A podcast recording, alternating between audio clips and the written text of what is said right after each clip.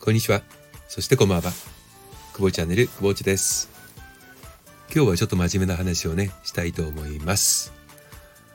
えっとね、久保地の方ではね、えっと、伴走型コーチングプログラムというものを企業様に導入していただいたりしておりますけれども、先日、えー、ちょっととあるね、参加者の方から、えー、このような意見をいただきました。えー、もっとね、え仕事の分量が減るのかと思っていたけど、結局自分でやらなきゃいけない。ね、あのやり方や、え気づきはいただくけども、結局自分でやらなきゃいけないんですねって言われたんですね。その方がこの伴走型コーチングプログラムにどのような、えー、思いを持ってね望まれていたのかがちょっと見えた瞬間でした。うん、あのー、そもそも多分ねそのコーチングって、えー、まだまだ日本にね馴染みがないんだなと改めて思ったんですけれども、えー、コーチって聞いた時にね例えば野球にしてもサッカーにしてもまあプロスポーツ全般においてねじゃあコーチがプレーフィールドに立つか立てないと思うんですよ。野球でねコーチがプレイヤーに代わってバットを持ったりボールをも握ったりねして、え実際にプレーをすることはまずないですよね。うん、同じようにビジネスコーチングっていうのも、えー、コーチがそのものがねその課題解決そのものに携わったりもしくは、えー、その参加者に代わってね取り組んでいくっていうことはもうすでにそれはコーチの要件ではないんです。じゃあコーチって何かって考えるとねコーチっていうのはそのプレイヤー、えー、プレイヤーそのものが持っている特性というものを理解してその特性を伸ばしていってあげることそして、え、課題を抱えている時に課題解決のための道しるべを示してあげることなんです。つまり再現性の習得です。すべて解き方を教えてしまってこうすれば簡単に解けるよ。っていう答えをも、ね、持っていたとして答えを言ってしまったらどうでしょうか。それはご自身が次に同じようなもしくは全く違う異質の課題にぶつかった時にやはり解決ができないままなってしまうんですよ。コーチはね親と同じだと思います子供がねハイハイをしていて立ち上がろうとしている時に親がそれをサポートするもしくはもう歩ける時にね水たまりに入っちゃうもしくは何かでぶつかって痛いことになるかもしれないって言った時に危ないからって言ってすぐに抱えてしまったりね命の危険があれば別ですけれどもコツンとぶつかることをね全て止めてしまったとしたらその子はどうなるでしょう？危険痛みというものを習得しないまま大きくなっていってしまいます。コーチは痛いことに遭う時にね大怪我をしないようにすることをそして痛みを少しでも知ってもらうこと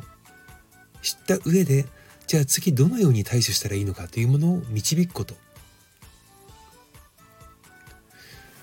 コーチングでね全ての悩みを解決するなんてことは私はできないと思っています。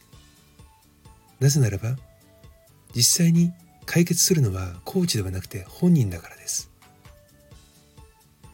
本人の意識が変わらない限りはそれがコーチでなくてコンサルタントの方にあったとしてもね例えばカウンセラーだとしても結局は本人次第なんですよね。これはね一人で、課題にぶつかってしまった時にどうしていいかわからないという状況とさして変わらないじゃないかと言われる方もねひょっとしたらいらっしゃるのかもしれないけれども大きく違うのはそこに見ている人がいると。しかも客観的な傍観者ではなくてその人と同じ痛みを味わいその人が持っている苦しみを少しでも享受しようと思って望んでいるコーチがいるかどうかということなんです。メンターとは違います。ことビジネスコーチングにおいてはね抱えている問題っていうのは人それぞれです。同様の課題をね私自身が経験していたとしても解決するのは私ではなくて今その問題にぶつかっている人です。全ての問題には方程式はありませんですから方程式にとしてねこういった方程式で解けたよということは言えたとしても実際に解こうとする人がいなければ解こうと思わなければ課題は課題のまま残ってしまうわけですよね。キャパシティがっていうことをねおっしゃる方もいます。自分のキャパシティがない。キャパシティを広げなきゃいけない。どうしたらキャパシティが広がりますか？私はねよく言いますがキャパシティは今課題にぶつかって自分が足りないと思っているその気づきがキャパシティを広げていくのに必要なんだっていきなりねキャパシティ広げるねじゃあこうしたらキャパシティ広がるよと言って1分後とかね10分後とか24時間後にねいきなりキャパシティが広がることなんてことありません。うん。少しずつ少しずつね広げていくんです自分のキャパシティを解決する解決したことによる自信がそのものに対する体制を強くしてねすでに一度経験したという自信がねキャパシティを広げていくのに役立つわけですよ。これはねあの本当にね私は子供と一緒だと思ってます。少しずつ学んで少しずつ広げていく。特効薬はありません。言うならばねえー、東洋の医学と西洋の医学でいうとコーチングは東洋の医学。薬は抗生物質ではなくて漢方薬。じわじわと治していくもの。ただ体質改善をするんです。つまりその人自身の血となり肉となってそれがその人自身のビジネススキルになってくるんです。だから弊社はねあの久保地の方ではねその伴走型コーチングプログラムというものをお話しするときに自走型組織というのとセットでお話しするんですけれども誰か必ずね解決者やねあの、まあ、いわゆるコンサルタントがいて一緒に解決をしていくとなると独り立ちがなかなかできない。伴走型コーチングプログラムの後はどうなるかというと実装型組織が出来上がるわけですよ。もう自らが考え自らが対応していく素地が出来上がってくると。それがねとっても大切なんではないかなと本当に思うんです。結局最後は個人の意識です。言ってしまったらね元も子もないかもしれませんけども。でもやはりえ勉強もそうですよね。学ぼうと思わなければそのものそのものはね本人としては消化できませんしいくら周りがねやいねやいの、やれ食べろだとか、やれ勉強しろだとか言ったって、本人がその気にならなければ、やはり変わらないんですよ。